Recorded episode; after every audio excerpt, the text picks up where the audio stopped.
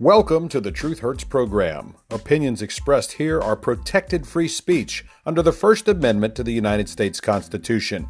We apologize if you are offended, but we retract nothing. I'm Steve Z. Let's get started.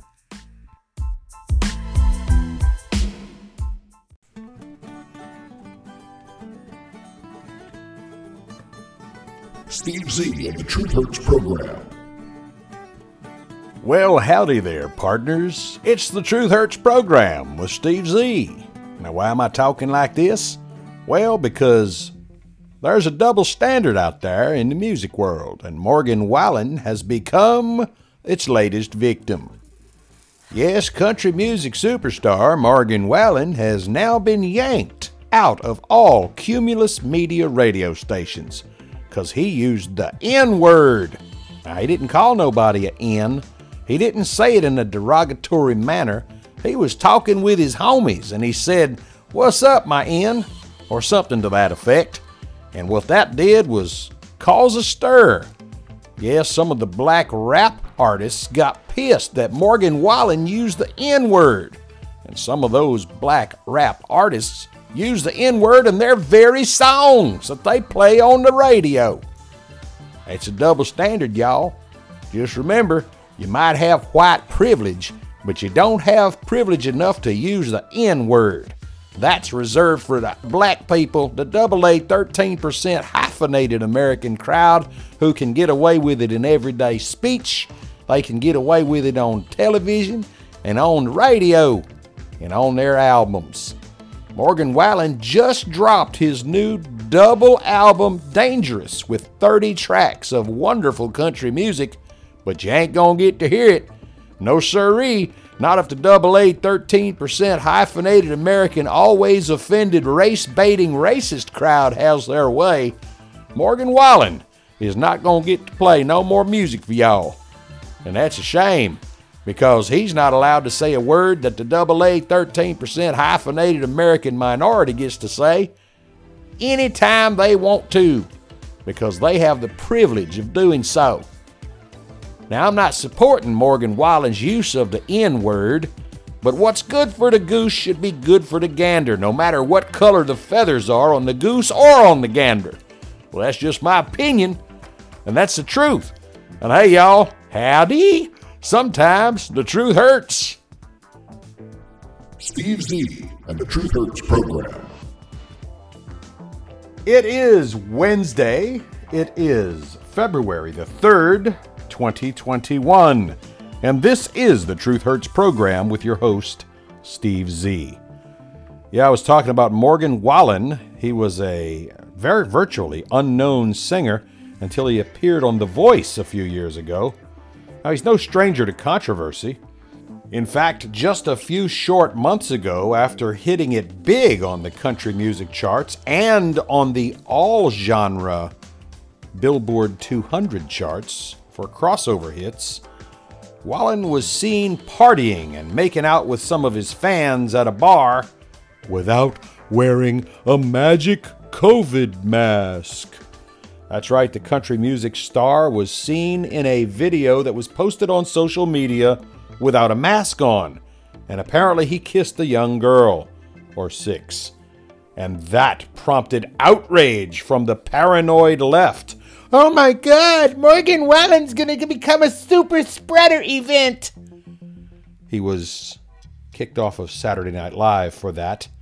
But then, all was forgiven, as more and more people from the Democrat side, including gropey Joe Biden and his entire family, were seen without magic masks on their faces the very same day that gropey Joe Biden signed an executive order mandating that anyone on federal facilities must wear the magic Wuhan, China novel coronavirus 2019 mask.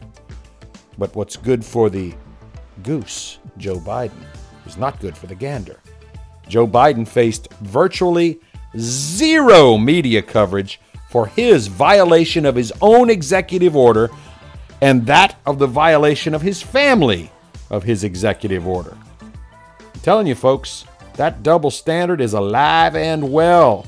And Ain't a damn thing you can do about it. Not a thing. Nothing. Zip. Zero. Nada. Zilch. Because you might have white privilege, boys and girls, but you do not have their privilege. According to a video, Morgan Wallen's use of the N-word was captured, and I want to play that for you. Stand by a second. Hey, y'all too?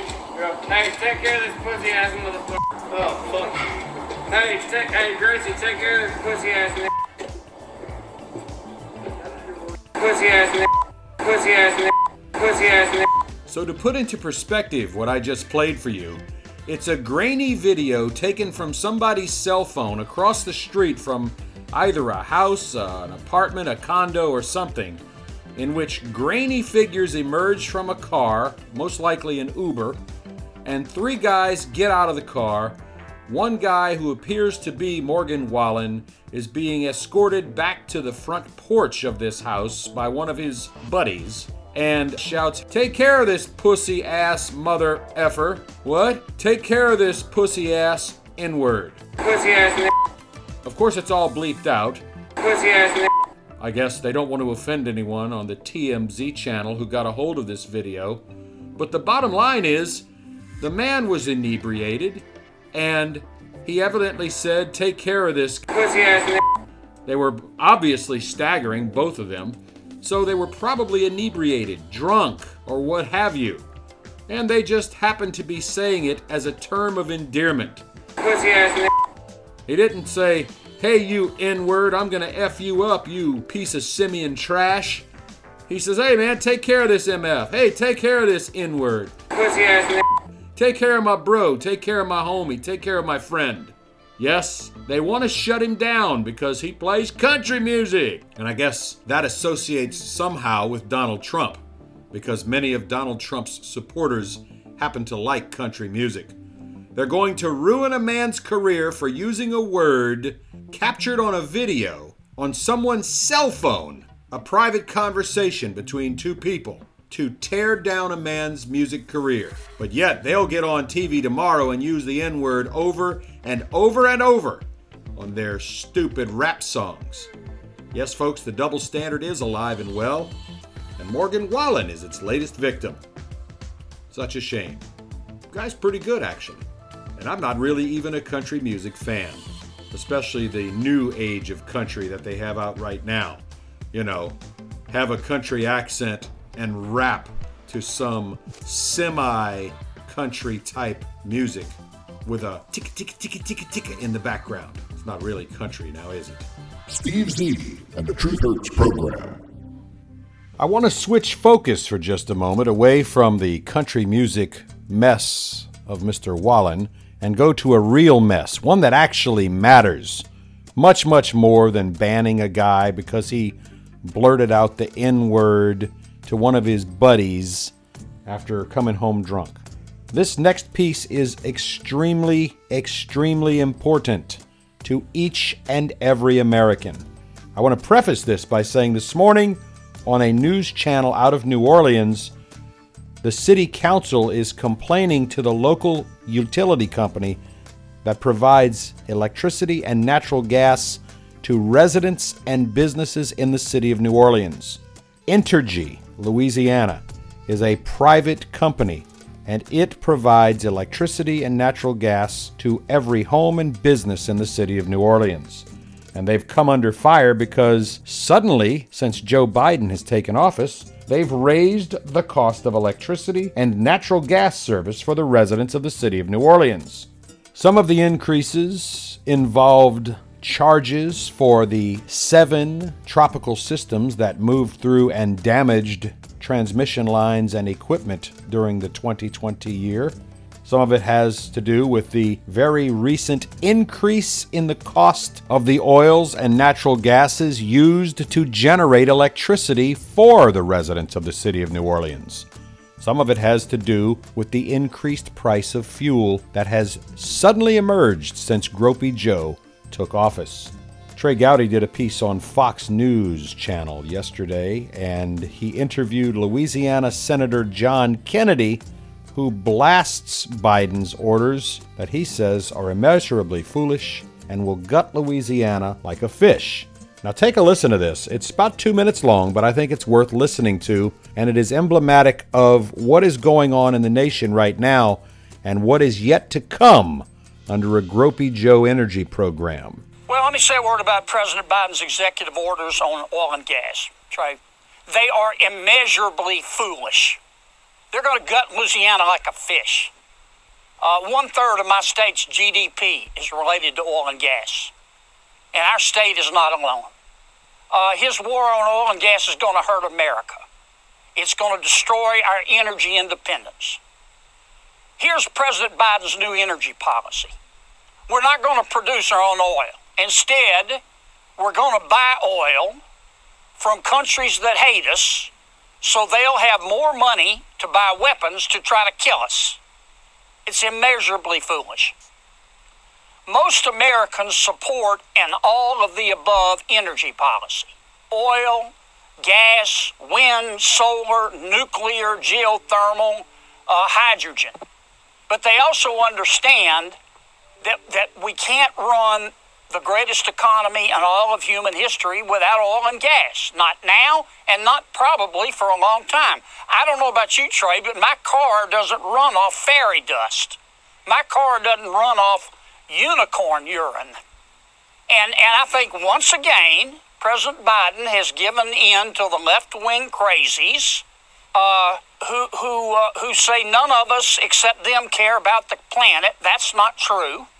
And who when they break a shoelace, they blame it on climate change. You know, they've taken a specific, discrete, scientific problem. Is our climate changing? How's it changing? What do we do about it? And they've turned it into a religion. And President Biden appears to be sucking it up like a Hoover Deluxe. Like a Hoover Deluxe. He's actually not sucking it up. I don't think he understands. I don't think he has the mental capacity to fundamentally understand the things that are being slammed onto his desk, and they instruct him, sign here, Mr. President, sign here. I think Gropey Joe gets a mental erection hearing himself called Mr. President. After all, he tried 2 times before, 20-something years ago and several teen years ago, to become the president, and he was thrown out of the Democrat primaries for plagiarizing the works of others.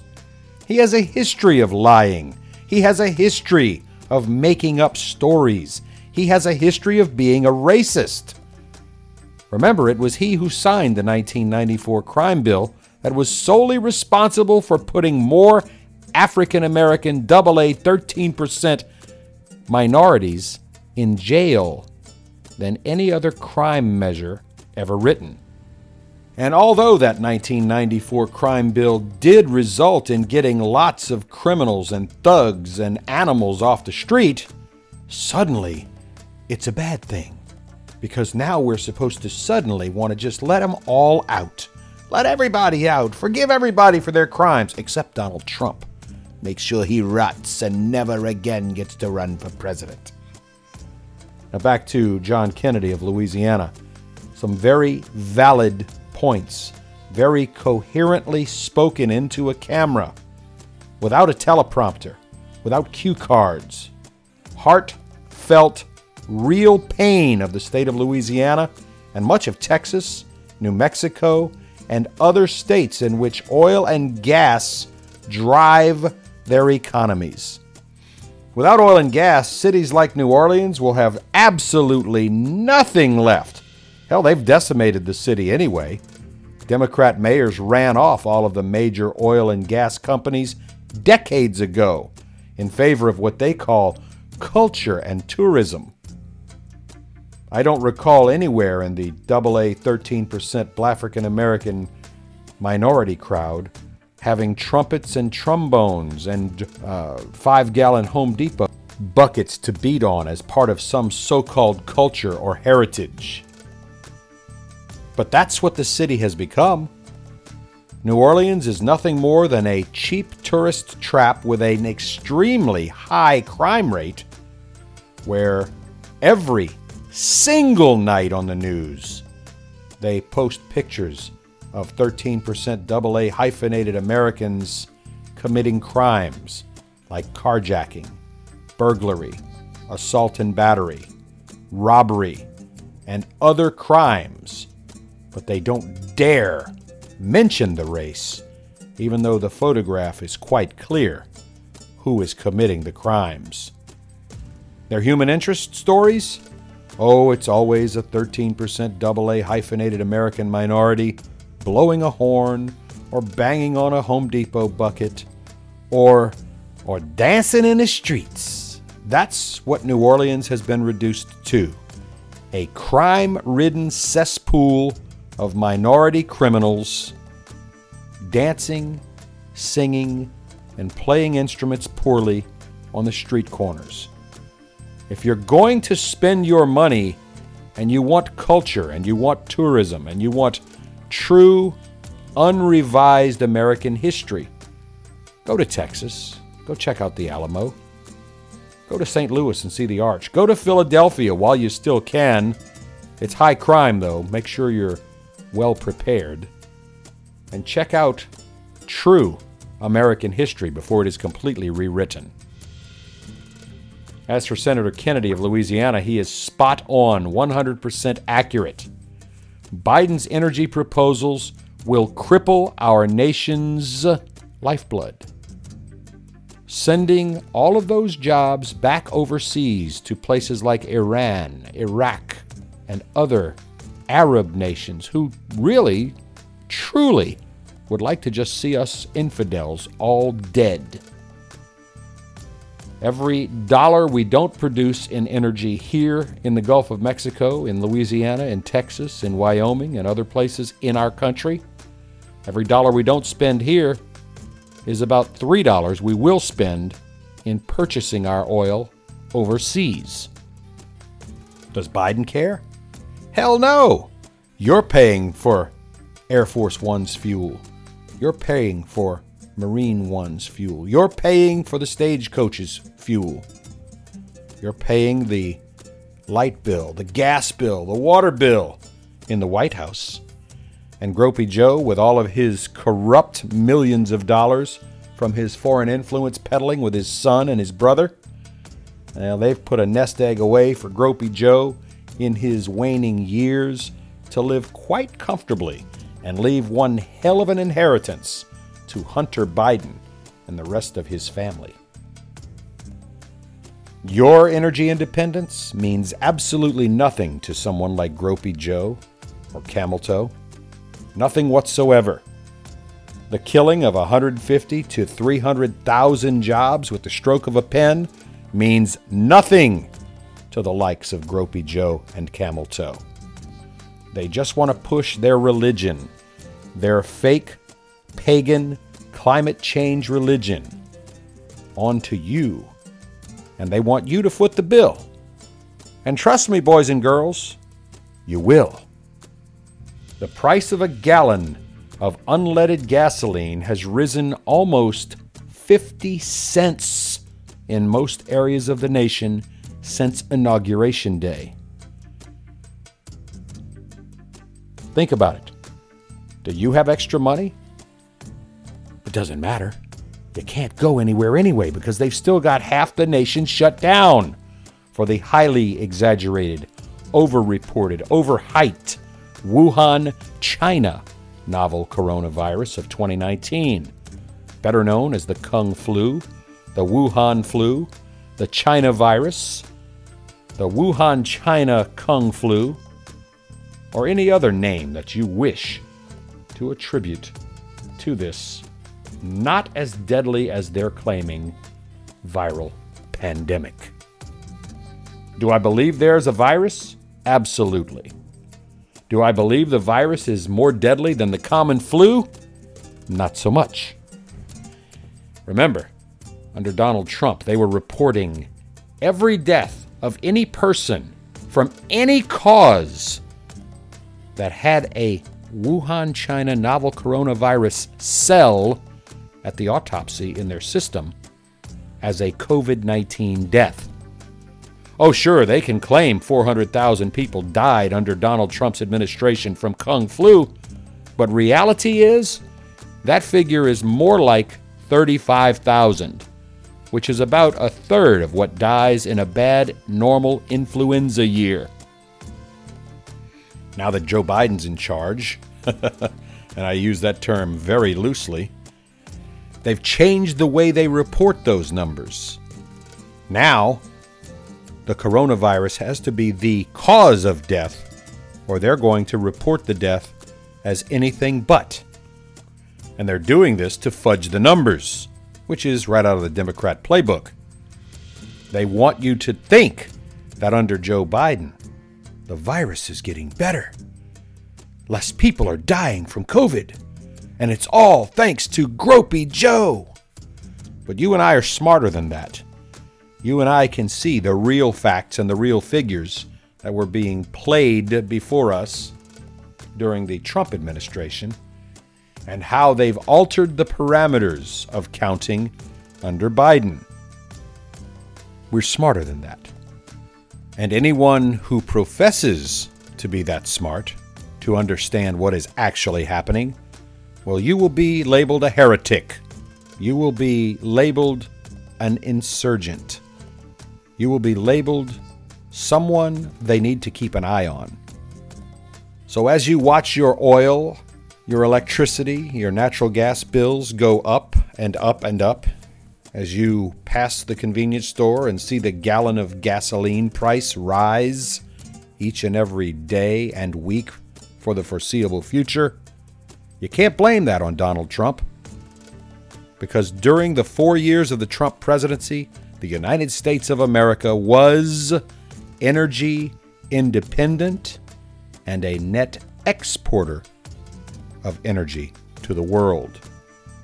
Under Joe Biden, we're all going to have to get on our knees and beg the OPEC members to not raise the prices too much, as Joe Biden ships oil and natural gas and coal jobs overseas, not giving one single damn about you or me or our wallets. Steve Z and the Truth Hurts program. Let's take a minute to talk again about the double standards in America. Do you remember last year, way back last year, when a thug criminal with a lengthy arrest record was committing a crime? A business was being victimized by that thug criminal, and that business called the cops. The cops came out, and they tried to arrest the criminal thug while he was high on fentanyl and other illegal drugs. Remember how that thug criminal refused to comply with lawful orders of a policeman? He resisted some more, and then he resisted even more. Remember when that thug criminal died of a drug overdose while he was being arrested? And that a police officer was blamed for allegedly killing the thug criminal by putting a knee on his neck? The multiple autopsies that revealed the cop did not kill the thug criminal, but it was his own underlying health issues and the drug overdose that actually did him in? Remember that criminal, George Floyd? Hey, another trip down memory lane. Do you remember last year when another thug criminal had the cops called on him because he was allegedly abusing his hoe, his female companion, his side piece? And when the cops came out, the man came out of the house and attacked the cops with a knife. And the cops shot the thug criminal. And the thug criminal was paralyzed due to his own animalistic stupidity. You remember when all those businesses sold I Can't Breathe shirts or Hands Up Don't Shoot shirts and hats and bandanas? You remember when all the businesses that sold all of this merchandise demanding police defunding, demonizing cops, supporting the thug animal criminals that got themselves hurt or killed by cops because the cops were simply doing their jobs? Remember how the media always reported these wonderful small businesses, t-shirt shops and print shops, and how they were donating a portion of the proceeds for the legal defense fund of these thug animal criminals. Remember? Those were called human interest stories. And everybody just thought it was so sweet. You remember how big tech and big media forced all of those fundraisers and small businesses off the internet and shamed them into non-existence? You don't remember that? Of course you don't, because it didn't happen. Because big tech and big media always seems to side with the thugs, the criminals, the minorities. And big tech and big media always attempts to demonize the police, to go against the rule of law, against the cops, and of course anyone who supports the cops or the rule of law or our Constitution. Now this is a fact. And to prove my point, today I read an article online, and it says a business said it has been banned by Shopify, an online retail selling site, from selling a t-shirt in support of Kyle Rittenhouse. Shopify has allegedly banned the selling of a t-shirt of the Kenosha double murder suspect, Kyle Rittenhouse, is how the article is written, the proceeds of which went towards the 18-year-old's defense fund. Seth Weathers is the founder and owner of BringAmmo.com.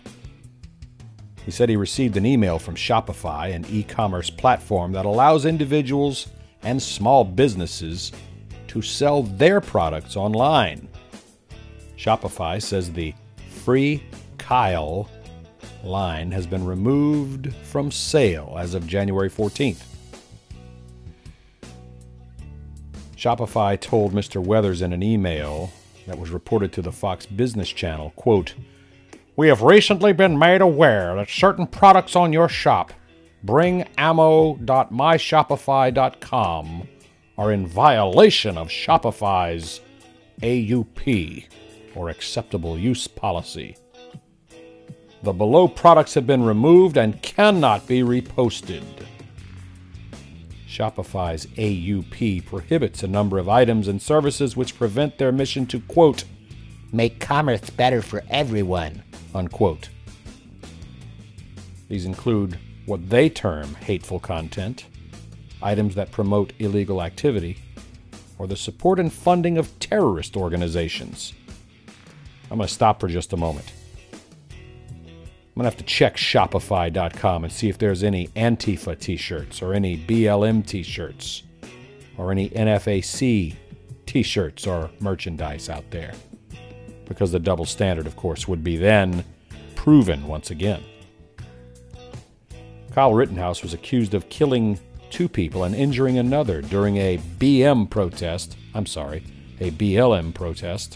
thing, in Kenosha back in August 2020. He was defending himself against an attack, 3-against-1.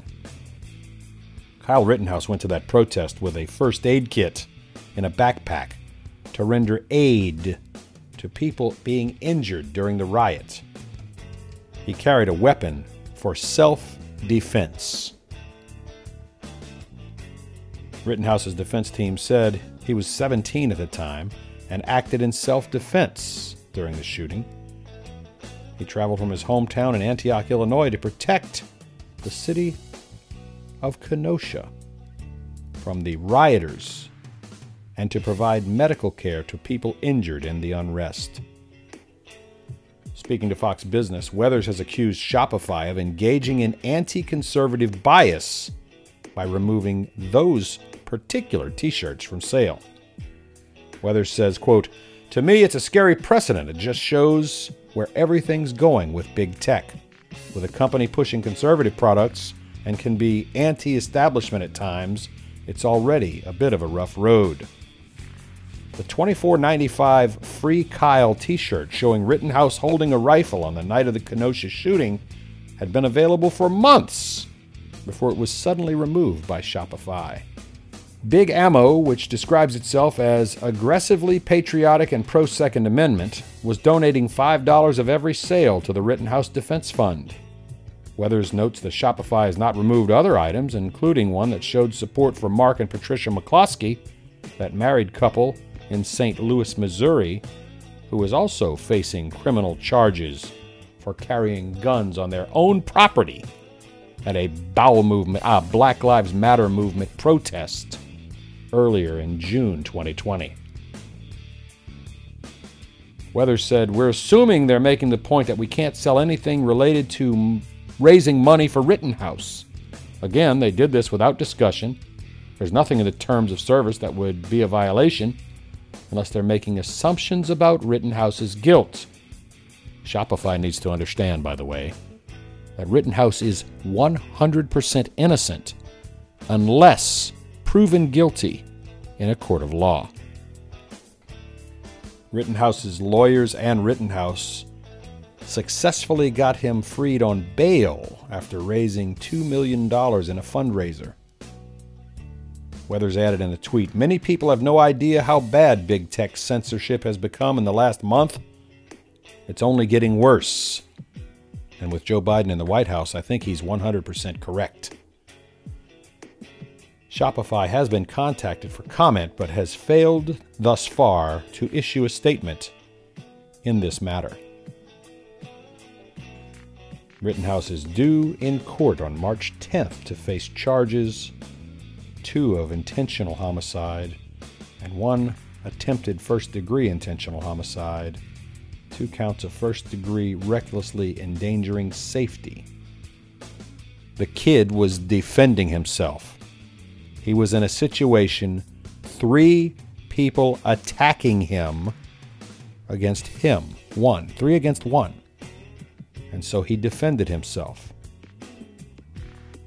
And to the thugs that are dead who attacked him, you kind of deserved killing if you're going to attack a man. 3 against 1, that certainly endangers one's life. I don't condone murder, but I do condone acts of self-defense, 100%. This is the Truth Hurts program. Steve Z and the Truth Hurts program. I've said on this program many times that it is truly enjoyable to live in South Louisiana, for the most part. We do have a Democrat governor, but he's not so liberal. Because in a state that is highly conservative, John Tinker Bel Edwards would not last long if he tried to implement some of the radical, leftist, liberal, socialist agenda that the rest of the country is currently enduring. He may have, however, been emboldened by the election, to use the term loosely, of gropey Joe Biden. Yes, he was re-elected by a very slim margin this last election cycle, which will make his final term in office. John Bel Edwards faces uphill battles in the state legislature because of the massive groundswell of conservatism in the Bayou State. But that wasn't my point for talking about South Louisiana. I wanted to talk about the 4 seasons in Louisiana. In all the rest of America, you have winter, spring, summer, and fall. But in Louisiana, we have crawfish season, oyster season, shrimp season, and crab season. For a lover of seafood, those are the only seasons you have to worry about. Oyster season really isn't a season. Any month that ends in an R, the old wives' tale says, is a month you can enjoy fresh Louisiana oysters on the half shell, either raw or grilled or steamed. Oyster season lends right into springtime when crawfish season kicks into gear. The boiled mudbugs, as they're called, the crawdads, the crawfish. In many states, they're used only as bait for fishing. But in Louisiana, a rolling 100-quart pot of boiling water with Zatarain's crawfish, crab, and shrimp boil, a little bit of salt, 3 or 4 yellow onions, 4 or 5 heads of garlic, a stalk of celery chopped up just right, some bell peppers and bay leaves, and of course, some Louisiana hot sauce. Bring it to a rolling boil, dump those live crawfish in there, and listen to them scream. Just kidding. They don't scream. PETA would be going nuts if they screamed. Crawfish don't have vocal cords. They cannot scream. You let those crawfish come back to a rolling boil for about 10 minutes. Then you turn off the heat immediately and let them soak in that wonderful seasoning for about 20 minutes. Some people, like yours truly, will throw an artichoke in there. We'll throw in some sausage, some hot dogs. Always corn and potatoes. That's a necessity. They soak up that wonderful Zatarain's crab boil flavor. Whew, I can taste it right now. Crawfish season generally begins in earnest right around Mardi Gras time. But of course, with all the lockdowns imposed by the Democrat mayors and governors, Mardi Gras 2021 has all but been canceled. There will be absolutely zero Mardi Gras parades in the city of New Orleans or any of the surrounding communities. Not a single parade will roll for the first time since World War II. After crawfish season ends, usually right around the beginning of June as the weather warms up, it becomes shrimp season. You can see the trawl boats out in the Gulf of Mexico and in the big lakes, trawling for shrimp. We have brown shrimp and white shrimp. They are delicious, wild-caught Louisiana Gulf shrimp. And aside from boiling those shrimp in a low country boil or a Louisiana Cajun shrimp boil, you can only imagine the thousands of ways of preparing shrimp. Yummy.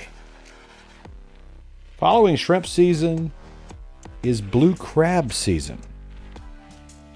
Those blue claw pointy crabs, boiled again in Zatarain's crab boil with all the fixins, is just one way of doing it.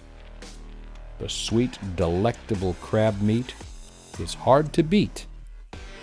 And if you've ever been to Maryland and you've heard about the famous Maryland crabs, those Maryland crabs are only available for about 2.5 months. I went to a place in Maryland, just outside of Washington, D.C., and I noticed they had a giant sign outside that said, "Maryland crab, now served." And I walked around the back of this building. They had hundreds of crates stacked up. And those crates said, "Wild-caught fresh seafood from St. Bernard Parish, Louisiana." I confronted the manager of that particular restaurant, who said, "Oh, yeah. They are from Louisiana, but they're cooked like Maryland crabs, so we can legally call them Maryland crabs." I was getting 6-7 dozen crabs to a hamper for about $28 to $35, depending on which seafood market I went to in Louisiana. That seafood restaurant in Maryland was charging $105 for 1 dozen crabs. $105 for 12 crabs, and they didn't even cook them properly. They threw them in a steamer and dumped Old Bay seasoning on the outside of the shells after they were cooked. Of course, none of the spices got into the crab meat, and you were left with very grimy hands from all of that seasoning on the steamed crabs. Don't get me wrong, they were good, they were delicious. It was a whole different taste. But they were calling Louisiana crabs Maryland crabs, and that got a little bit under yours truly's thick skin. And crab season usually runs all the way into January, which happens to also coincide with oyster season. Had some fresh Louisiana oysters on the half shell on Monday evening with my father-in-law. Great time there. We enjoyed a place called the Chookies in Hammond, Louisiana. $8.95 a dozen on the half shell. Same price, $8.95 a dozen on the half shell at the Village Inn restaurant in River Ridge, Louisiana, every Wednesday and every Saturday. Sorry, I squeaked. Every Wednesday and every Saturday. If you go to one of the more popular seafood restaurants in the city of New Orleans or the surrounding areas, they're charging as much as $20 for a dozen oysters on the half shell. I guess you're paying for their fame and their name. But it's the same oysters from the same waters. A fried oyster po' boy sounds amazing. So does a fried shrimp po' boy, or a fried soft-shell crab po' boy. Or the hell with the bread, just get the fried seafood on a platter with some French fries and an ice-cold Barq's root beer.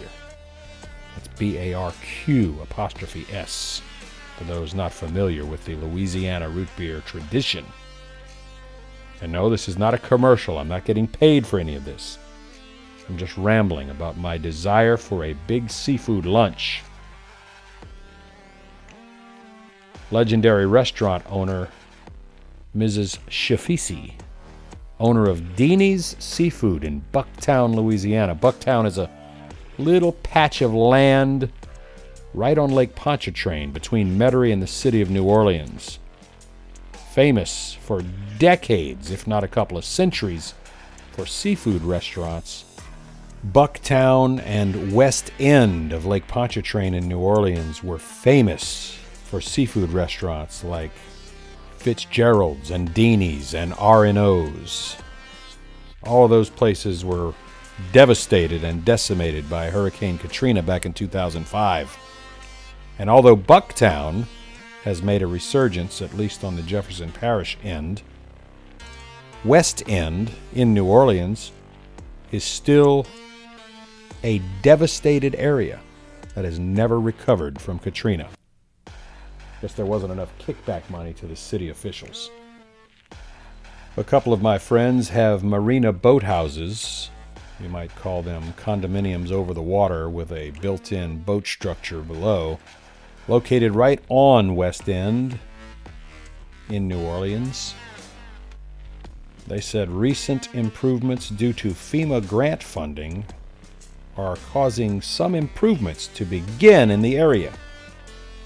One can only hope that one day the resurgence of those wonderful seafood restaurant traditions can come back to an area that has left a nasty mark on the city of New Orleans. Four seasons: crawfish, crab, shrimp, and oyster. And if you get down to South Louisiana and stay the hell out of the city of New Orleans proper, you can enjoy those delicacies with a reduced risk of being robbed, raped, mugged, carjacked, shot, stabbed, or any of the other multitude of crimes that permeate the city that care forgot. Steve Z and the Truth Hurts program.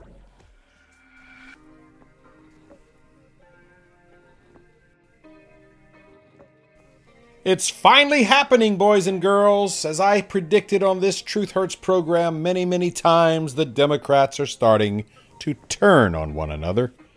They're starting to eat each other alive.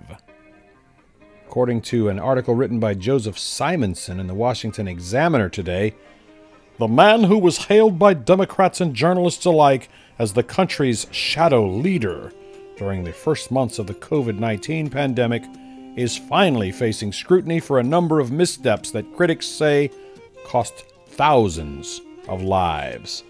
That's right, boys and girls. Andy Cuomo's daily addresses during the early days of the lockdown were considered comforting to some Americans who didn't like what Donald Trump had to say. His so-called leadership actually earned him a book deal and even an Emmy Award. At one point, the idea was even floated that the race for the Democrat presidential office was lacking a viable candidate, and that Governor Cuomo might just fill that bill. Now that Trump is gone, the sheen of Cuomo has apparently worn off. His inflexibility, his micromanagement, and his costly decision-making is now finally being thrust to the forefront. With Trump gone and media outlets seeing their ratings plummeting, the media, remember, they make their living on bleeding and hurting and controversy. The media right now has really nothing to report. Let's face it, there's Joe Biden feebly walking out, sitting at a desk with a mask on, looking down with his mask on, reading a cue card or a teleprompter, very rarely making eye contact, mumbling something nearly coherent in some instances, totally incoherent in others, signing yet another executive order, and then just going right on about his day. Nothing exciting for news people to report. So now, because they live and die by their ratings, they're turning on their own kind. They're turning on Cuomo, as they should.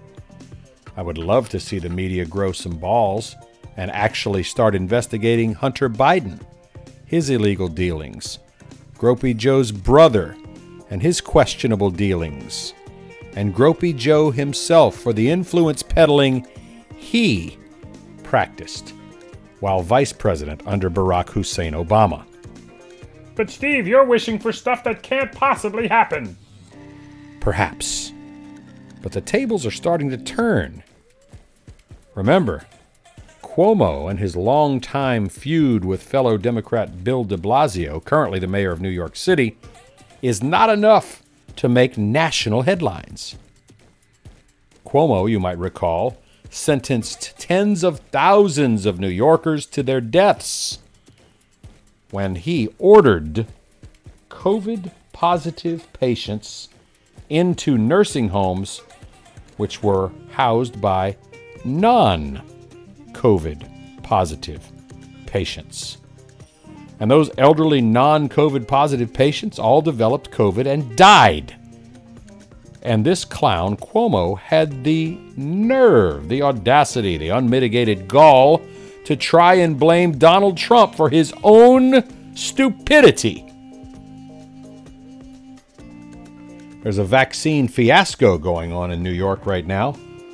Cuomo has no plan. He has no process, no procedure, no program for implementing vaccinations to the millions of New Yorkers who claim to want it. And now the media is finally seeing Cuomo for the piece of human filth he actually is. Cuomo's habit of deflecting blame repeats itself over and over and over every time he's asked about the damning report that was issued last month by New York's Attorney General Leticia James that claimed the state's health department had been undercounting nursing home deaths by about 50%. Yes, people always say, but Steve, we didn't think it was tens of thousands of nursing home people that died. We thought it was just a few thousand. When you undercount the nursing home deaths by 50%, well, now do you see where Stevie Z gets his numbers from? I thought so. Ms. James's report found, quote, preliminary data obtained by the Office of the Attorney General suggests that many nursing home residents died from COVID-19 in hospitals after being transferred from their nursing homes, which is not reflected in the DOH-published total nursing home death data. In response, Coward Cuomo said, "That's Coward Cuomo." Where this starts is frankly a political attack from the prior federal administration and the Health and Human Services and their great spokesman Michael Caputo, who was a protege of Roger Stone. What? Yes, Mr. Caputo blasted Cuomo for signing a March executive order that mandated nursing homes throughout the state to accept residents previously hospitalized for the Wuhan, China novel coronavirus of 2019. Now, he did rescind that executive order back in May, but numerous public health experts blame Cuomo's order on ultimately killing thousands of elderly people and spreading the coronavirus throughout the state's most vulnerable populations. The Washington Examiner article says, although Cuomo has insisted he was following federal guidelines when it came to the nursing home debacle, Cuomo has displayed questionable judgment and vacillated between expressing outrage about insufficient assistance from the federal government to letting tens of millions of dollars in supplies and facilities go to waste. Cuomo oversaw the creation of a $52 million temporary hospital at the Billie Jean King National Tennis Center that, when it actually closed, had only treated 79 patients. You realize that's almost $1 million per patient? Doctors working at that pop-up hospital, which was closed down in just over a month, were compensated as much as $732 an hour.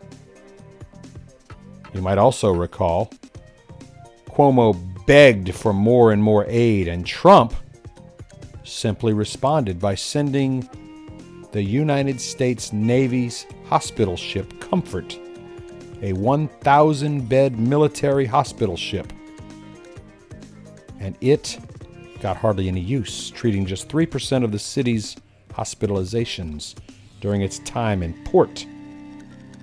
They converted the Javits Center in Brooklyn into a field hospital. That lasted a month. Another multi-million-dollar project of Cuomo's that served little purpose. Just mere weeks after he warned New Yorkers that the state's ventilator shortage could lead to thousands of unnecessary deaths, Cuomo changed his tune and said he was relatively comfortable with its ventilator and PPE count. So much so that the state said it had a stockpile and began shipping surplus to the other states.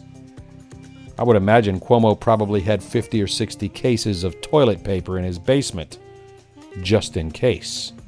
And then when the toilet paper shortage eased, he had his people donate that toilet paper. He's a hoarder, folks, but he's not a hoarder with his own money. He's a hoarder with your tax dollars, you in New York. Now, where Cuomo takes New York from here remains unclear. After nearly a year of his harsh lockdown practices, you know, those policies which bankrupted an uncountable number of businesses, now Cuomo says the state simply can't stay closed until the vaccine hits critical mass. The cost is too high. We'll have nothing left to open. We must reopen the economy, but we must do it smartly and safely. I screwed my state. Now I've got to try and make up for it.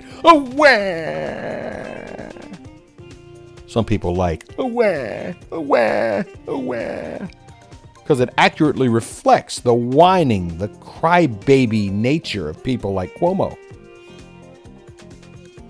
From the beginning of March of last year through November of last year, over 300,000 people in New York have left the city, citing poor economic conditions and rising crime. Cuomo said in August, I literally talked to people all day long who are now in their Hamptons house who also lived here, or at their Hudson Valley house, are at their Connecticut weekend house, and I say, you got to come back. We'll go to dinner. I'll buy you a drink. Come over. I'll cook. So you know he's talking to his wealthy Democrat benefactors, because he can't be talking to Julio on the street or Hector on the road or Guasdam on the streets or La Chica in the subway, because those people don't have a house in the Hamptons or a Hudson Valley home or a Connecticut weekend house. Cuomo is talking to his wealthy, white privileged friends, his high-paying Democrat supporters, and saying, come on back to New York. We'll go to dinner. I'll buy you a drink. Come over. I'll cook for you. He said that back in August. I wonder how many of the 330,000 people in New York City who left because of rising crime and poor economic conditions would be welcome at Cuomo's table. Steve Z and the Truth Hurts program. Hey there, Bob. How's all that white privilege treating you? Not so good, Mike. How's your white privilege treating you? Well, my white privilege allowed me to work ever since I was a young boy in high school. Started out baling hay for a local farmer, worked down at the ag supply store. Finally, after finishing high school, I learned the trade of welding. I worked as a welder and a pipe fitter, and sometimes I was working 80 hours a week in the sun, in the rain, in the cold winters, busting my butt. I've worked offshore, onshore, I've worked on pipelines and big ships and bridges and tanks and everything. I've worked my butt off, man. I finally got up enough money to buy a new house and a decent pickup truck, and now my white privilege has gotten me laid off because some liberal puke decided my job is not essential. They canceled all the oil and gas jobs, the pipeline jobs, all the welding work on the wall to protect our southern border. Wow, Mike, that's too bad. Too bad you're a white fella like me. Otherwise, you could get in on all sorts of government programs and handouts and giveaways. You know, things that others get away with. Hey, by the way, how many kids do you have? I only have one. Too damn bad, Mike. You need to get your old lady to spit out a few more, like 6 or 7. The way it works in non-white privileged land is the more kids you have, the more government benefits you can take. More food stamp money, more COVID relief money, more WIC, more Social Security money, free and reduced housing grants, utility assistance, health care, and a whole lot more. Really? Yep, but you see, you're a hard-working, tax-paying white guy like me, so you just have to do what John Kerry said. Now that you got laid off in the oil field, you can just simply run out tomorrow and get a job building electrical charging stations or batteries for electric cars. Instantly, like that, automatically, you're going to magically have the skills and the knowledge to change careers automatically, because the Democrats need skilled folks like you to implement their programs so that others on welfare can continue to stay home and not work. Gee, Bob, sounds like my white privilege is going to make me continue to work for those who refuse to. That's right. That's your white privilege hard at work. That's going to wrap up this morning's Hump Day edition of the Truth Hurts program for February 3rd. In life, when all is said and done, usually much more is said than is ever done. So go out there today and do something, but do something positive. Make a difference. Call your mom today if she's still around and say, hey, Mom, just wanted to call and say hi and I love you. That will make Mom's day. And if you see someone selling flowers on the side of the road, a poor elderly woman in her 80s, and you know that's her only means of buying herself a can of soup, go buy some of those flowers. Turn around and hand them back to the woman and tell her what a lovely person she is.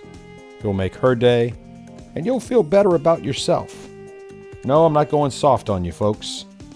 For compassion and caring and sharing and giving. Yes, even in evil conservatism, there are some good people out here. Now go out there and make it a great day. And we'll see you next time.